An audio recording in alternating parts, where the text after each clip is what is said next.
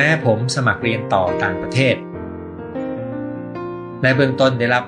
เป็นที่ปรึกษาจากอาจารย์ในต่างประเทศแล้วสองมหาลัยมีสิทธิ์ได้รับทุนปอโท เรียนฟรีพร้อมค่าของชีพ 3 ปี แต่ที่ตั้งใจไป ไม่ได้จะย้ายประเทศ ผมแค่จะเอาความรู้กลับมาใช้ กับชาวต่างชาติที่เกี่ยวข้องกับไทยเท่านั้น ไม่เคยคิดจะย้ายไปอยู่ประเทศอื่น แม้จะเคยไปและมีแฟนเป็นชาวต่างประเทศมหาอำนาจก็ตาม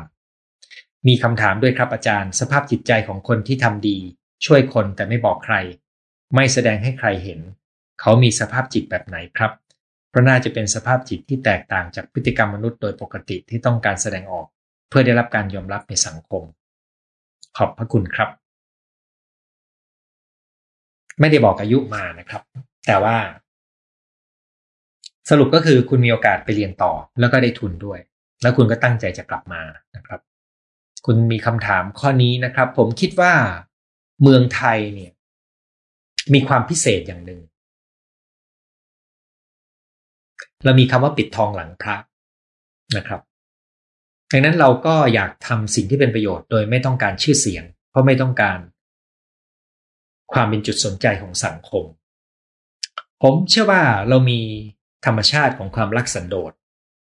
เราไม่ต้องการการเป็นจุดที่อยู่ในความสนใจของเขาถามว่าในต่างประเทศมีไหมก็มีนะครับ คนที่เป็นการบริจาคเงินที่อยู่เบื้องหลังที่ไม่ไม่ประสงค์จะออกนามนี่มี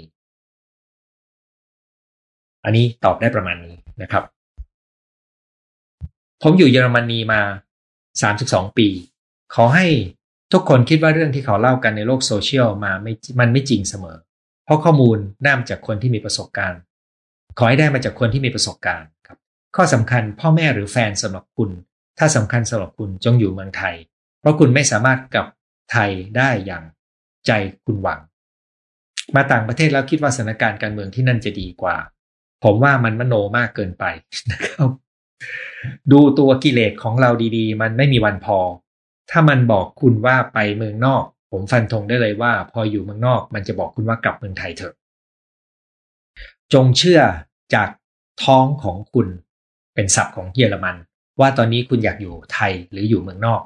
ในวินาทีนี้ถ้าตัดสินใจแล้วจงทำถ้าภายหน้าอย่าทำร้ายการตัดสินใจ ตัวเอง ด้วยการบอกตัวเองว่าทำไมเมื่อ 32 ปีก่อนฉันมาต่างประเทศ มันไม่แฟร์กับตัวเราเอง ขอให้ทุกคนโชคดีอ่าฮะ สรุปก็คือคุณกำลัง จริงๆ ข้อมูลของคุณชัดเจนพอนะครับ ข้อหนึ่งก็คือถ้าคุณมีคนสำคัญอยู่ในเมืองไทย ก็อยู่ในเมืองไทยเถอะนะครับ แล้วก็อย่าคิดว่าเมืองนอกจะดีอย่างที่คุณมโนนะครับให้รู้ว่ากิเลสของคนเรามีเท่าไหร่ก็ไม่พอ สุดท้ายก็คือให้ตัดสินใจแล้วก็ยอมรับการตัดสินใจ มีสมาชิกเขียนเพิ่มเติมมา คุยกันด้วยนะครับว่าอยู่ที่ไหนก็สุขได้ ถ้ารู้จักใช้ชีวิตปรับตัวให้เข้าสิ่งแวดล้อมประเทศนั้น ทุกอย่างมีข้อดีข้อเสีย อยู่ที่เราเลือกแล้วถนัดใช้ชีวิตแบบไหนนะครับอีกคนก็คือเขียนว่าออโต้ตอบกันนะครับ แต่เลือกไปประเทศที่เจริญแล้วดีที่สุด ศึกษาประเทศที่จะไปก่อนแล้วนะ ประเทศยากจนบอไปเดอร์นะครับ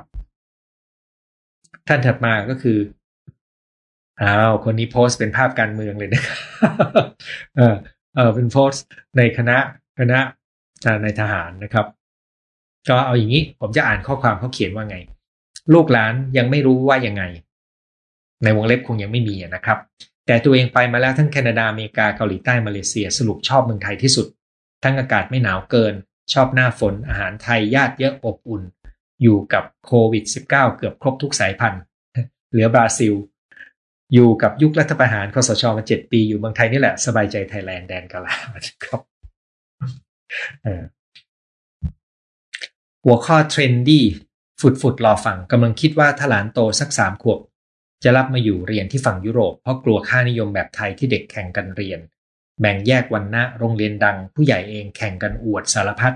ยกตัวอย่างที่ยุโรปนี่ลูกในอำเภอกับลูกคนเก็บขยะก็เรียนโรงเรียนเดียวกันเป็นเพื่อนกันได้ โดยไม่แปลกประหลาดขัดตา เพราะทุกคนเท่าเทียม ส่วนตัวแพลนล่วงหน้าอยู่แล้วไม่ได้อิงกับกระแสหรือการเมือง แต่พอถึงวัยเกษียณก็ตั้งใจกลับไทย อันนี้ก็เป็นอีกเรื่องนึงที่ผมเจอนะครับว่า เมื่อกี้ลืมบอกไปว่า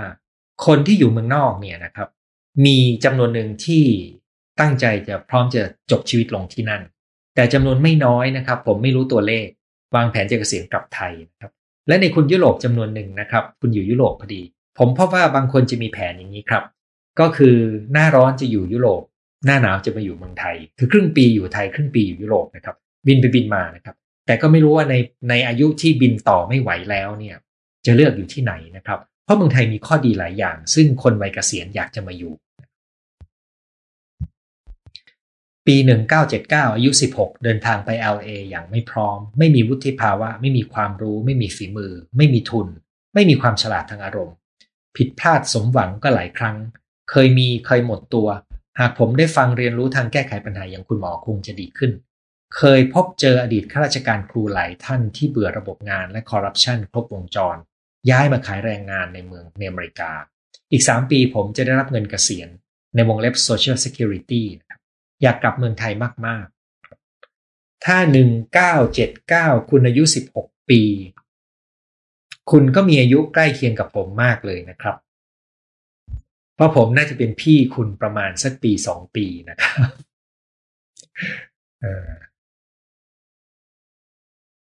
ท่านต่อมานะครับ จากประสบการณ์ที่สวีเดนที่นี่มีความเท่าเทียมมาก ทั้งเรื่องเพศอายุโอกาสทางการศึกษารวมทั้งเศรษฐกิจ คนรายได้สูงจะเสียภาษีมากกว่าคนรายได้ปานกลางมาก ที่นี่ไม่ค่อยมีค่านิยมการอวดร่ำอวดรวย จะรวยแค่ไหนก็ปั่นจักรยานไปทำงานเหมือนกัน อยู่ที่นี่ถึงไม่มีความกดดันเรื่องฐานะและหน้าที่การงาน แต่บรรยากาศโดยรวมเมืองไทยอบอุ่นกว่าในแง่ผู้คน ความเอื้อเฟื้อเผื่อแผ่ช่วยเหลือกันและกัน ที่ไหนก็ไม่เท่าเมืองไทยในเรื่องนี้ ขอบคุณที่แบ่งปันมานะครับ จริง ๆ เราเห็นนะครับว่าประเทศที่พัฒนาแล้วเนี่ยระบบของเขาเนี่ยจะสร้างความเปิดโอกาสแล้วก็มีความเท่าเทียมนะครับแต่ในที่นี้ไม่ใช่ทุกประเทศที่เป็นประเทศพัฒนาทางเศรษฐกิจนะครับแต่ประเทศหลายประเทศที่คุณพูดถึงรวมถึงสวีเดน กลุ่มสแกนดิเนเวียเนี่ย มีชื่ออยู่แล้วนะครับ เรื่องของโอกาสทางการศึกษาและความเท่าเทียม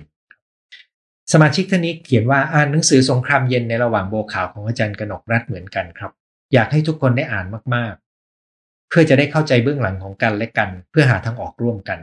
พอมีวิธีประนีประนอมคนในบ้านที่เป็นคนรุ่นสงครามเย็น กับคนรุ่นโบขาวแนะนำไหมครับ การมีความคิดหลายอย่างไม่เหมือนกัน โดยเฉพาะประเด็นละเอียดอ่อน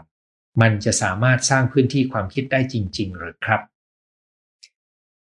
ที่จริงเรื่องนี้ผมก็เคยคุยกับลูกคนโตนะครับ เขาไม่ได้อินมากกับกระแสนี้นะครับ แต่ว่าเวลาคุยกัน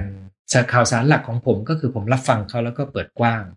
แล้วก็ต่อให้เราไม่เห็นด้วยเราก็บอกเขาได้ว่าเราคิดไม่เหมือนกัน แต่ว่าไม่ได้เป็นอารมณ์ครับ เรารู้สึกว่าความคิดเนี่ยมันเป็นเรื่องของความคิดไม่ใช่ตัวตนของเขา แล้วความคิดคนเรามันเปลี่ยนกันได้นะครับ แต่ตัวสำคัญก็คือเราพยายามจะสื่อกับเขาว่า อย่าดูถูก หรือดูแคลนคนอื่นที่คิดไม่เหมือนกัน เพราะว่านั่นก็ไม่ใช่วัฒนธรรมการทางความคิดที่ดีนะครับโอเคครับ ขอบคุณสำหรับที่ที่แบ่งปันด้วยนะครับ อย่างที่บอกครับ หนังสือเล่มนี้เข้ามาอยู่ในมือผมจากคำแนะนำของรุ่นพี่ที่ผมนับถือนะครับ ซึ่งผมยอมรับว่ามันให้ข้อคิดที่เป็นประโยชน์สำหรับผมด้วยนะครับ แม้ว่าผมจะมีข้อสงสัยในบางประเด็น แต่คิดว่าถ้าดูสาระสำคัญ ผมคิดว่าเล่มนี้น่าสนใจครับ โดยเฉพาะท่านที่คิดว่ามีปัญหากับลูกหลานและคุยกันไม่รู้เรื่องนะครับ คนเราย่อมต้องเลือกเส้นทางชีวิตของตนเอง ส่วนเลือกแล้วจะไปเจอสิ่งใดมีเหตุปัจจัยมากมาย คนที่จำเป็นต้องเดินทางที่ไม่ได้เลือก คงมีความรู้สึกติดค้างในใจ การเปลี่ยนใจบางคนเปลี่ยนไม่ได้ด้วยการอธิบาย ชักแม่น้ำทั้งห้าหรือยกตัวอย่างชีวิต ใครก็ตาม ส่วนตัวมองว่าโลกคงคืนกลับ หลอมรวมกันมากขึ้นเรื่อยๆ มนุษย์พัฒนามาจนวันนี้ ก็เพราะกล้าก้าวออกไปผจญภัยสิ่งใหม่ ๆ คนก็อพยพย้ายถิ่นกันมาแต่โบราณกาลรัฐชาติที่ดี เพิ่งเกิดไม่กี่ร้อยปีนี้เองครับ กรอบตีกรอบนะครับ รัฐชาติ ตีกรอบ ขึ้นมานะครับถ้าคุณอ่านหนังสือของ คุณยูวาลฮารารินะครับนักประวัติศาสตร์ชาวอิสราเอลเขาจะพูดประเด็นนี้เลยนะครับว่าคำความว่าคำว่าความเป็นชาติเนี่ยมันเป็นเขาใช้คำว่าฟิกชันนะครับเหมือนนวนิยายหรือเรื่องเล่าที่สร้างเป็นอะไรบางอย่างที่ทำให้คนเราคิดเป็นตุเป็นตาในความเป็นจริงของมันนะครับ ท่านถัดมานะครับบอกว่าสามีเสียชีวิตแล้วนะครับ เป็นวิศวะเคยติดตามทั้งที่ตอนเข้าไปทำงานและไปเที่ยว บางประเทศอยู่คราวละสองสาเดือน เราไปในฐานะนักท่องเที่ยว ได้เห็นวิถีชีวิตของคนรู้สึกรักเมืองไทยที่สุด ช่างเป็นแผ่นดินที่อุดมสมบูรณ์ มีความยืดหยุ่นอารมณ์อร่วย มีผักผลไม้วางขาย ไม่ร้อนไม่หนาวหิวเมื่อไหร่ก็ได้กินนะครับ รักเมืองไทย เคยให้ลูกชายไปเรียนและรู้จักชีวิตในต่างแดนกลับมา เพราะรู้แล้วว่าชีวิตไม่ง่าย การไปเป็นพลเมืองชั้นสองลำบากกว่าที่คิด จึงเลือกมาเริ่มต้นใหม่ในไทย ลูกไปเป็นนักเรียนแลกเปลี่ยนที่แคนาดาและอเมริกา และเรียนต่อที่อังกฤษจบความฝันของเขา ก็ยังอยากกลับมาอยู่กับพ่อแม่ไม่อยากไปใช้ชีวิตที่ต่างประเทศ แต่ชอบเที่ยวไปเรื่อยๆ เขาบอกว่าอยู่ที่โน่นก็ไม่สุขสบายเหมือนบ้านเรา คิดว่าแต่ละคนให้ความฝันให้ตามความฝันของเขาดีกว่า อย่าพูดหรือด่ากันจะดีมาก เพราะใช่ว่าทุกคนจะประสบความสุขความสำเร็จ ทุกคนแม้อยู่ที่ไหนก็ต้องพึ่งตนเองเป็นสำคัญ ต้องเปลี่ยน mindset ตัวเองให้ได้ก่อน วันนี้มีคนส่งมาข้อความยาว ให้ข้อคิดดีจังเลยนะครับ ดิฉันอยู่ประเทศไทยมา 38 ปี ไม่ชอบความลำเอียง ลูกท่านหลานเธอเจ้ายศเจ้าอย่าง ดูถูกดูแคลนคน แสดงละครสร้างฉากขาดความยุติธรรมทำดีทำไปเถอะ ชอบอิสระแต่อยู่ในกรอบ แค่แต่งงานใช้ชีวิตกับสามีในวงเล็บเขาบทอายุแล้ว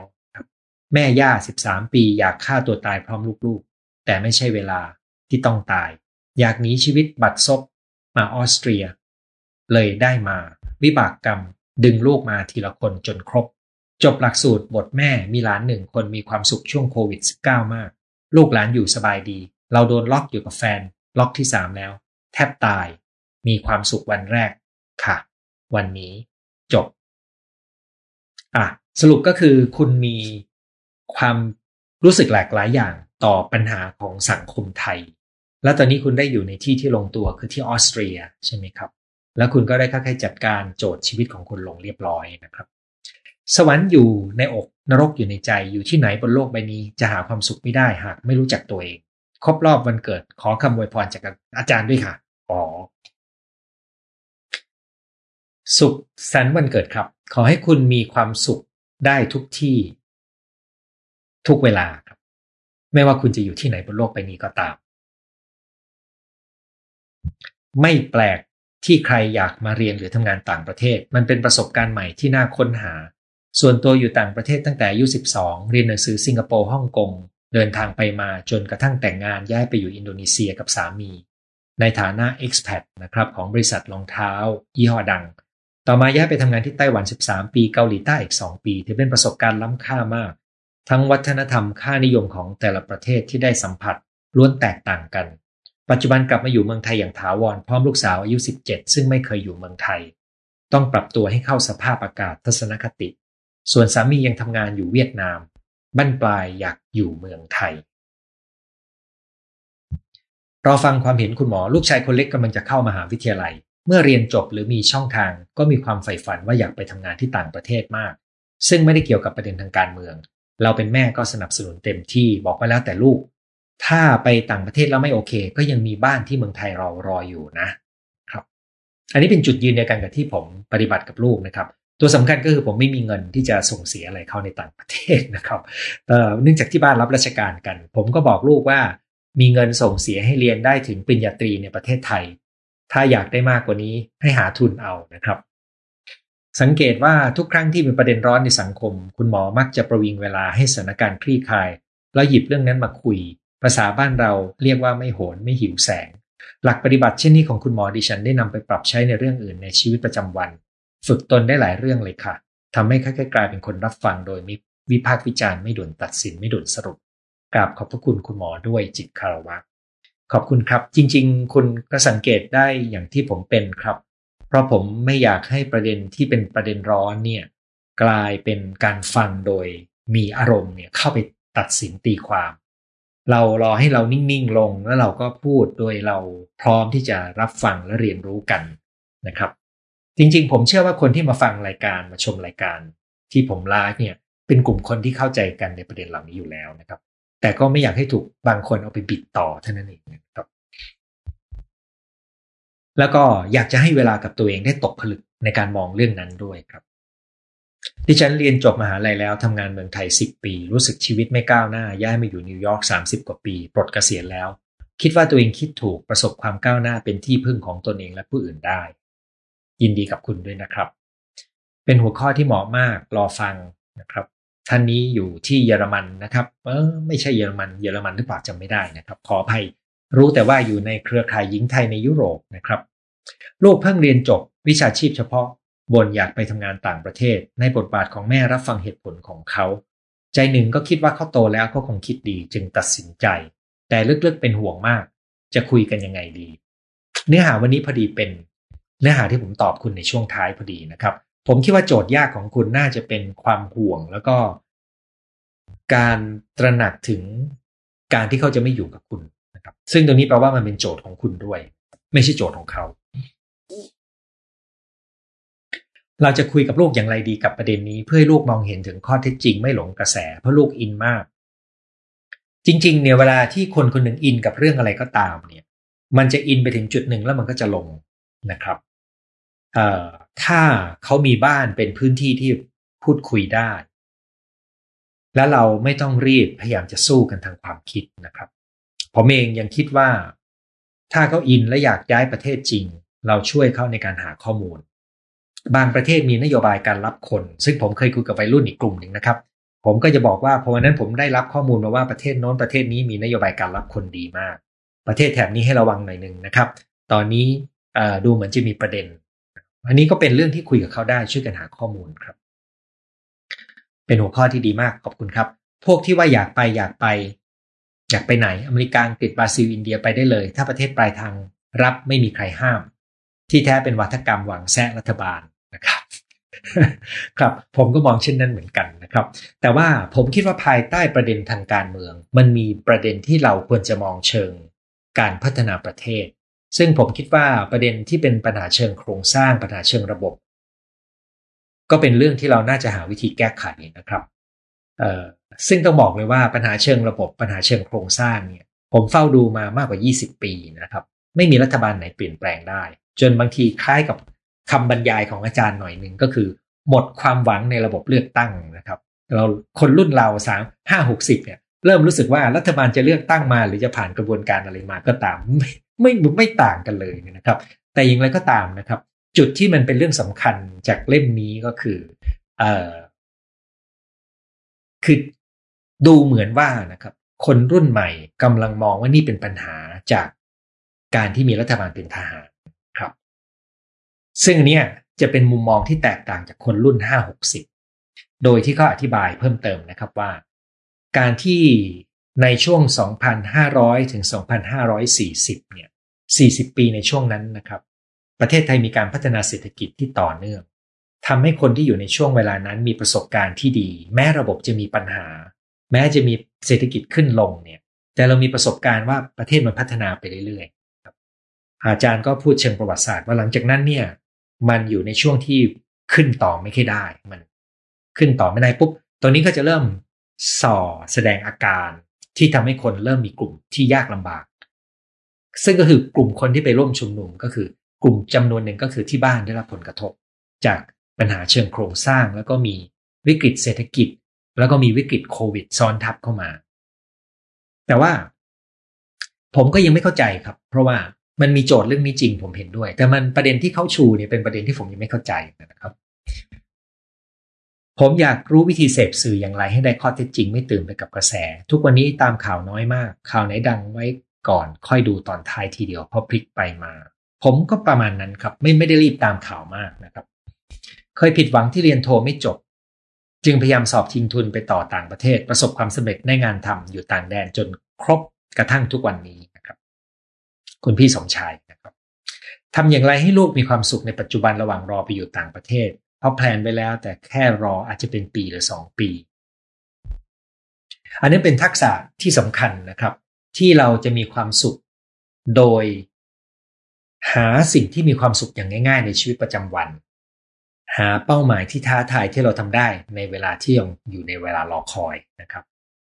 แล้วก็หาอะไรที่มีความหมายทำระหว่างนั้น ที่จบได้โดยตัวมันเองนะครับ หลายครั้งระหว่างที่เรากำลังทำอะไรแบบนี้มันอาจจะทำให้เราค้นพบบางอย่างที่เราไม่เคยรู้มาก่อนก็ได้นั้นการออกแบบกิจกรรมความสุขจึงเป็นเรื่องที่ผมคิดว่าเป็นศิลปะอย่างหนึ่งเลยนะครับ เด็กๆ สมัยนี้เก่งจังเคยไปเที่ยวต่างประเทศวันแรกคิดถึงบ้านเมืองไทยแล้วนะครับลูกหลานที่ว่านี้เป็นกลุ่มเดียวกันกับการเคลื่อนไหวพาดพิงทางสถาบันด้วยไหม ผมพยายามจะแยกตัวนี้ออกมาในการคุยนะครับ เนื่องจากว่าผมเชื่อว่าถ้าลูกหลานไปพาดพิงสถาบันเนี่ยรุ่นพ่อแม่ส่วนใหญ่จะจะมีปฏิกิริยาทางอารมณ์ในการที่ไม่ค่อยยอมรับ ซึ่งตัวนี้ผมเข้าใจเลยเพราะว่า คนรุ่นห้าหกสิบเนี่ยส่วนใหญ่จะจะยังผูกพันกับสถาบันนะครับ ดังนั้นถ้าบ้านไหนมีโจทย์เรื่องนี้บ้านนั้นก็จะคุยกันได้ยากหน่อยหนึ่ง วิธีหนึ่งที่จะทำได้ก็คือเราต้องบอกว่าให้เอาเรื่องนี้ตัดออกไปไม่งั้นคุยกันไม่ได้ แล้วคุยเรื่องอื่นครับ ซึ่งนี่เป็นเป็นตามหลักของการเจรจาก็คือ สิ่งที่ยังคุยกันไม่ได้อย่าอย่าทำให้มันเป็นประเด็นจนคุยกันไม่ได้ ให้วางไว้ข้างๆก่อน แล้วเอาประเด็นที่คุยกันได้มาคุยกันก่อนครับ อันนี้ก็เพราะว่าเรากำลังมองว่าเขาเป็นลูกหลานเรานะครับ ในประเด็นที่อยู่ในเป็นลูกหลานเราจริง ๆ ครับ อันนี้คือข้อมูลที่ส่งมาล่วงหน้า ซึ่งต้องขอบคุณที่ส่งข้อมูลมาแบ่งปันกัน น่าสนใจมากนะครับ ท่านที่มีประสบการณ์ ไปอยู่ต่างประเทศและยังอยู่ในต่างประเทศ มาแบ่งปันให้เราได้รับรู้นะครับ ก็มีสมาชิกาจากโตเกียวนะครับ สวัสดีทุกท่านนะครับที่ทักทายเข้ามา แล้วก็ขอบคุณสำหรับคำอวยพรนะครับ มาเก็บเกี่ยวความรู้ดีๆ ที่อาจารย์มอบให้ทุกสัปดาห์ขอให้บุญรักษาขอบคุณครับ ขอบคุณที่ช่วยแชร์ครับ ลูกจบวิศวะเหมือนกัน อยากรู้ความคิดเด็กรุ่นนี้เช่นกันนะครับ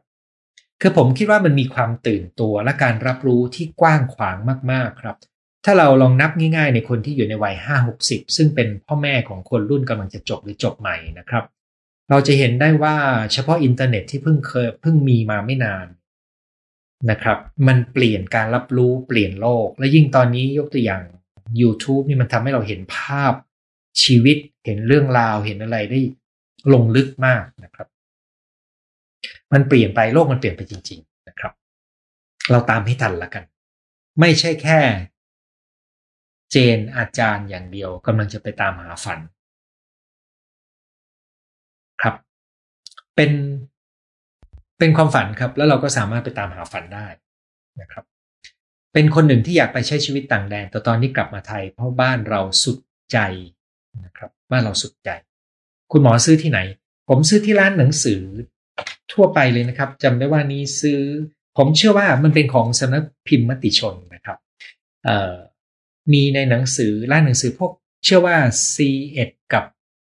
อีกยี่ห้อหนึ่งจำไม่ได้แล้วนะครับ ไม่เคยอยากพูดชื่อยี่ห้อลงในรายการนะครับ แต่ร้านร้านหนังสือทั่วไปมีครับมันมีมันอาจจะขายดีนะครับ แล้วทำให้อาจจะหายาก ผมแนะนำว่าให้คุณจำ จำชื่อหนังสือหน่อยหนึ่งละกันนะครับ ถ้าถ้าคุณต้องการคุณถ่ายภาพไว้แล้วกันนะครับแล้วไปให้เขาดู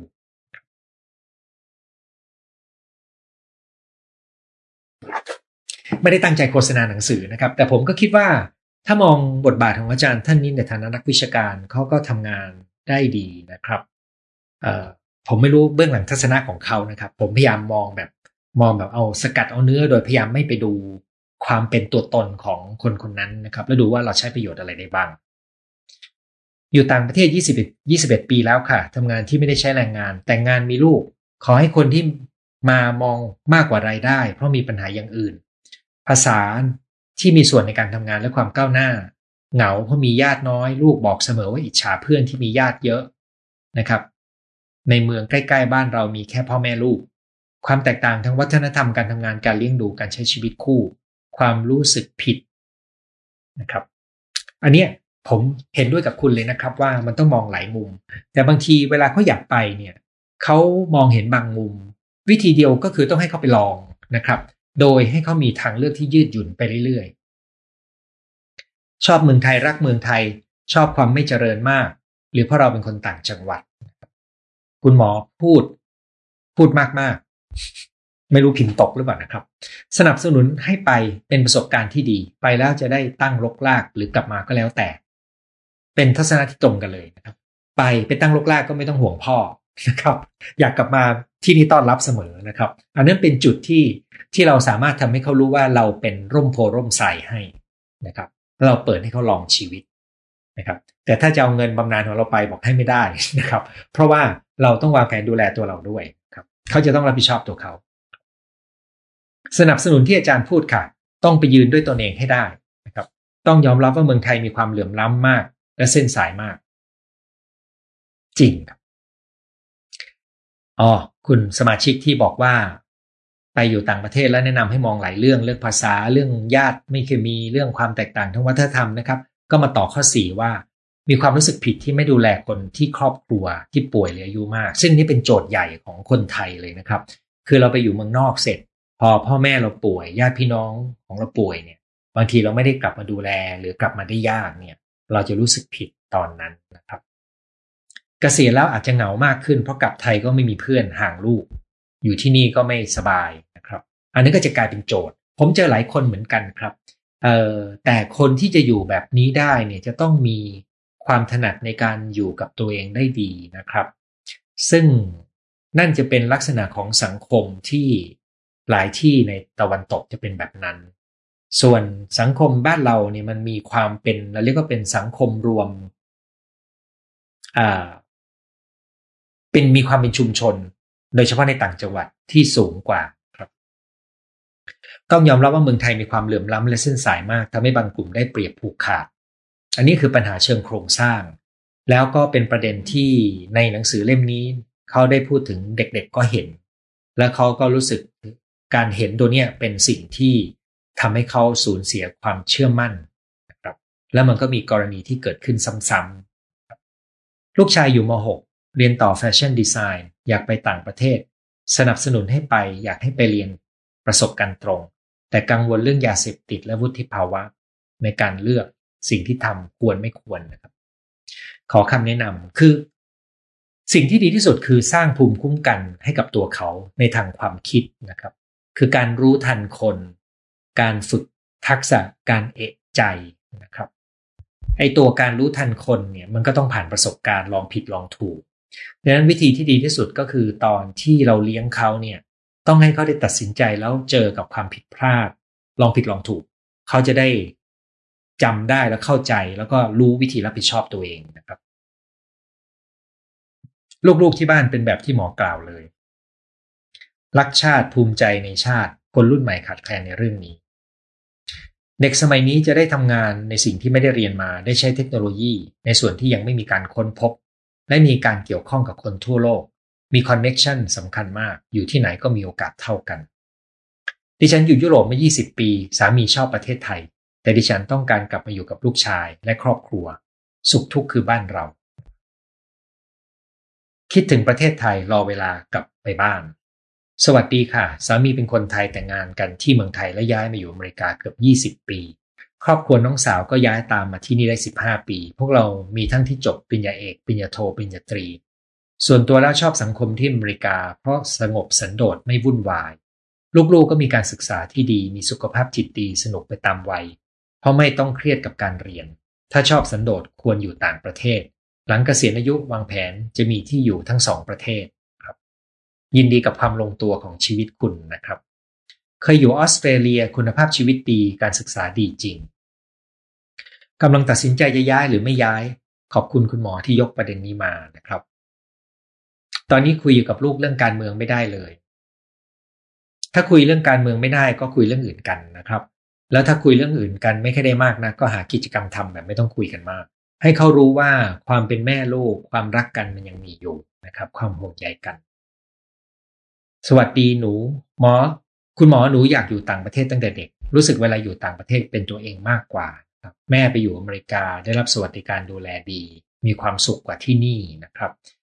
หนูรักประเทศไทยแต่ชอบสังคมการชีวิตตะวันตก เคยไปเรียนที่ฟินแลนด์ระบบการศึกษาดีมาก อากาศไม่ร้อนสะอาดสะอ้านนะครับ ฟินแลนด์เป็นประเทศหนึ่งครับที่ที่น่าสนใจนะครับ รวมถึงการเปิดรับคนด้วยนะครับ สวัสดีคุณหมอขอคำแนะนำควรพูดให้กำลังใจอย่างไรกับกลุ่มไมเกรนส์ในที่อาศัยอยู่ในต่างประเทศเช่นญี่ปุ่นที่มักถูกมองในแง่ลบ ว่าเป็นคนไม่มีคุณภาพ เข้าใจว่า คุณอยู่ที่นั่น หรือเปล่าแล้วก็อาจจะเป็นส่วนหนึ่งที่ คืออย่างนี้ครับ ตอนที่ผมมีโอกาสไปทำงานกับกลุ่มคนไทยในต่างแดน เราพบว่าภาพลักษณ์ของคนไทย ขึ้นอยู่กับเรื่องราวของคนไทยที่ตกเป็นการรับรู้ผ่านผ่านสื่อหรือผ่านข่าวหรือผ่านประสบการณ์ตรงนะครับ เช่นในอดีตเนี่ยเวลาที่คนไทยไปอยู่ประเทศไหนนะครับเอ่อถ้าเช่นถ้าไปขายบริการ คนไทยก็จะถูกมองในแง่ลบนะครับ แต่ว่าถ้าไปอยู่ในสถานะอื่น ก็จะถูกมองตาม ประสบการณ์ของเขาอันนี้ในในที่ญี่ปุ่นเนี่ย มันมีปัญหาในช่วงอาจจะสิบปีก่อนหน้านั้นถอยหลังไปนะครับ ซึ่งมีคนที่เข้าไปแล้วก็มีทั้งที่ไปทำงานขายบริการ ทั้งที่ถูกหลอกผมไม่แน่ใจว่ากี่เปอร์เซ็นต์ที่รู้ตัวและตั้งใจไปก็มีด้วยครับ ตัวนี้ก็ทำให้ถูกมองในแง่ลบแล้วทัศนะพวกนี้เนี่ยมันเป็นส่วนหนึ่งของของการที่มันจดจำแล้วมาอยู่เป็นเป็น ภาพฝังใจว่านี่ลักษณะคนไทยเป็นแบบนี้ จะว่าไปหลายประเทศเนี่ยภาพลักษณ์คนไทยเสียหายก็จากการที่มีเรื่องราวแบบนี้ไปไปเป็นเรื่องเด่นในการรับรู้ในใจเขา ทั้งนี้มีคนไทยที่ใช้ชีวิตได้ดีทำงานอยู่ในพื้นที่ในจำนวนมากกว่า ที่คนไทยจะมีใช้คำว่าปลาเน่าตัวเดียวเสียไปทั้งข้องทำนองนี้นะครับ มันจึงเป็นเรื่องที่ภาพลักษณ์พวกนี้จะจัดการด้วยตัวบุคคลได้ยาก แต่การแก้ปัญหาภาพลักษณ์คนไทยในต่างประเทศเนี่ยเมื่อคนไทยรวมตัวกันเป็นองค์กรนะครับ แล้วองค์กรนี้ได้ออกมาทำงานที่เป็นประโยชน์เป็นภาพลักษณ์ที่ดี เช่นที่ญี่ปุ่นก็มีการรวมตัวกันเป็นเครือข่ายคนไทย แล้วก็จัดกิจกรรมวัฒนธรรมไทยนะครับ ขายอาหารนะครับ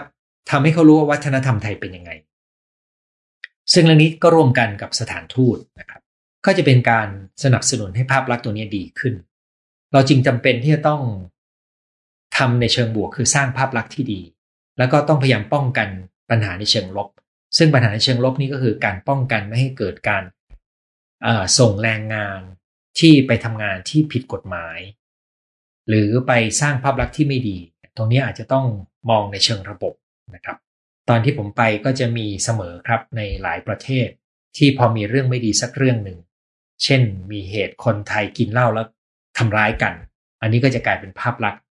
คนไม่กี่คนทำให้คนไทยทั้งทั้งกลุ่มใหญ่เนี่ยภาพลักษณ์เสียไปด้วยในช่วงนั้นครับ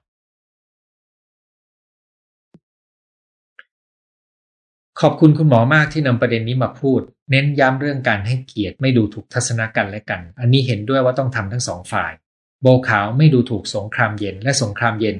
ก็ต้องไม่ดูถูกโบขาวเช่นกัน ต้องไม่มีคำประมาทว่าไม่พอใจก็ย้ายประเทศไปสิ อันนี้พูดจากมุมมองคนยุคสงครามเย็นอัลเปอร์เซียที่พยายามเข้าใจทั้งสองฝ่าย คุณกำลังแฝงคำบอกอายุมาแล้วใช่ไหมครับ แต่ว่าผมผมมีทัศนะเช่นนั้นจริง ๆนะครับ ว่าวิธีเดียวที่จะทำให้อยู่ร่วมกันได้ก็คือ เราต้องทำให้ความเห็นต่างทางความคิดเนี่ยเป็นเรื่องที่ ต้องเคารพกันและกัน อย่างไรก็ตามปัญหาเรื่องนี้อย่างที่ย้ำนะครับ ไม่ได้เกิดแต่ในประเทศไทยนะครับ ช่องว่างโดยเฉพาะคนรุ่นใหม่กับคนรุ่นเก่า มันและความไม่เป็นธรรมเนี่ยความเหลื่อมล้ำเนี่ยนะครับ มันเกิดขึ้นในหลายประเทศที่มีการพัฒนาทางเศรษฐกิจไปไกล แม้แต่ในอเมริกาตัวนี้ก็เป็นประเด็นใหญ่มากครับผมเองกำลังเฝ้าติดตามดูแบบห่างๆเพราะไม่ได้คิดว่าเป็นเรื่องสำคัญของชีวิตนะครับ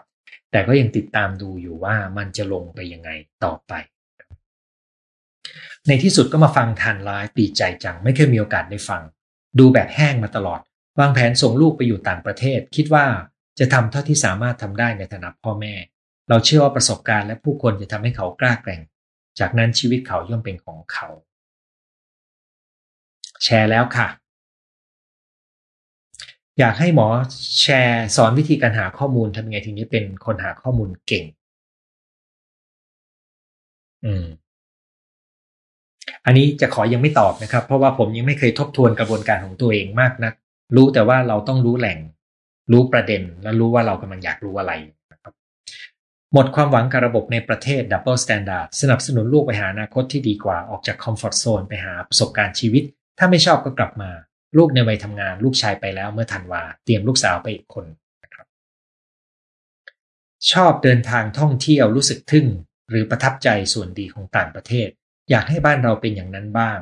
แต่อุ่นใจทุกครั้งที่ได้กลับบ้านหลังจากจบทริป วันนี้คุณหมอดูสูบซีดค่ะ รักษาสุขภาพด้วยนะคะ ผมว่าเรื่องของเรื่องคือผม ไม่ได้หวีผมหรือเปล่าครับคุณหมอมีเทคนิคหรือวิธีเจรจาต่อรองแนะนำใหม่ครับ นอกจากการพูดคุยเรื่อง คุยได้ก่อนหรือคุยไม่ได้ก็หากิจกรรมอย่างอื่นทำแทน อยากได้ทั้งกรณีที่เรามีอำนาจต่อรองกับไม่มีอำนาจ ทุกอย่างเริ่มต้นที่ทัศนะที่เปิดรับครับ แล้วก็เริ่มต้นจากการไม่ตัดสินความถูกผิด พยายามเข้าใจโดยไม่ต้องเห็นด้วย มันมีวิธีการด้วยนะครับว่าเทคนิคหนึ่งในการพูดคุยก็คือ เวลาที่เขาพูดอะไรมาเนี่ยพยายามสรุปสาระและทวนให้เขารู้ว่าเราได้ยินว่ายังไง ซึ่งเทคนิคนี้จะทำให้เขารู้ว่าเราฟังเขาอยู่จริง ๆ อันเนี้ยมันเป็นการตรวจสอบเราด้วยว่าเราไม่ได้มีความคิดวิ่งอยู่ในหัว เพื่อจะพูดกับเขาว่าเราจะพูดอะไรต่อนะครับ เพราะความคิดในหัวเราที่ตั้งใจจะพูดอะไรต่อ จะทำให้เราไม่ได้ยินสิ่งที่เขาพูดงั้นคุณฟังเขาแล้วเลือกรวมประเด็น แล้วก็สรุปสาระสำคัญ พูดให้เขารับรู้ว่าเราจับประเด็นว่าอย่างไงจากนั้นคุณก็ค่อยๆเรียบเรียงความคิดแล้วก็ตอบเพราะฉะนั้นการคุยมันจะช้าลงนะครับ ถ้าคุณตั้งกติกาแบบนี้ได้นะครับ จะพบว่าการคุยเนี่ยรับฟังกันได้ดีขึ้น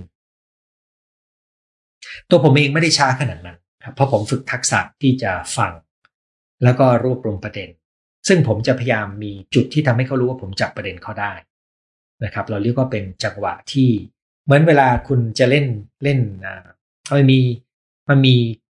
กิจกรรมมันหนึ่งที่เราจะต้องรับลูกและช้อนให้ได้ก่อนแล้วค่อยโยนกลับ คือเราต้องรับสิ่งที่เขาส่งมาสักพักแล้วให้เขารู้ว่าอะ เรารับอะไรได้บ้างแล้วเราค่อยส่งกลับ นั่นก็คือทั้งหมดนะครับที่เราจะพูดคุยกันในคืนนี้นะครับ เรื่องของการเข้าใจลูกหลานที่อยากไปอยู่ต่างประเทศนะครับสำหรับคืนวันนี้ขอบคุณทุกท่านที่ทักทายมันมีส่วนร่วมรวมถึงท่านที่ขอให้ผมดูแลสุขภาพนะครับอาทิตย์หน้าพบกันใหม่เวลาสองทุ่มนะครับสำหรับคืนวันนี้สวัสดีครับ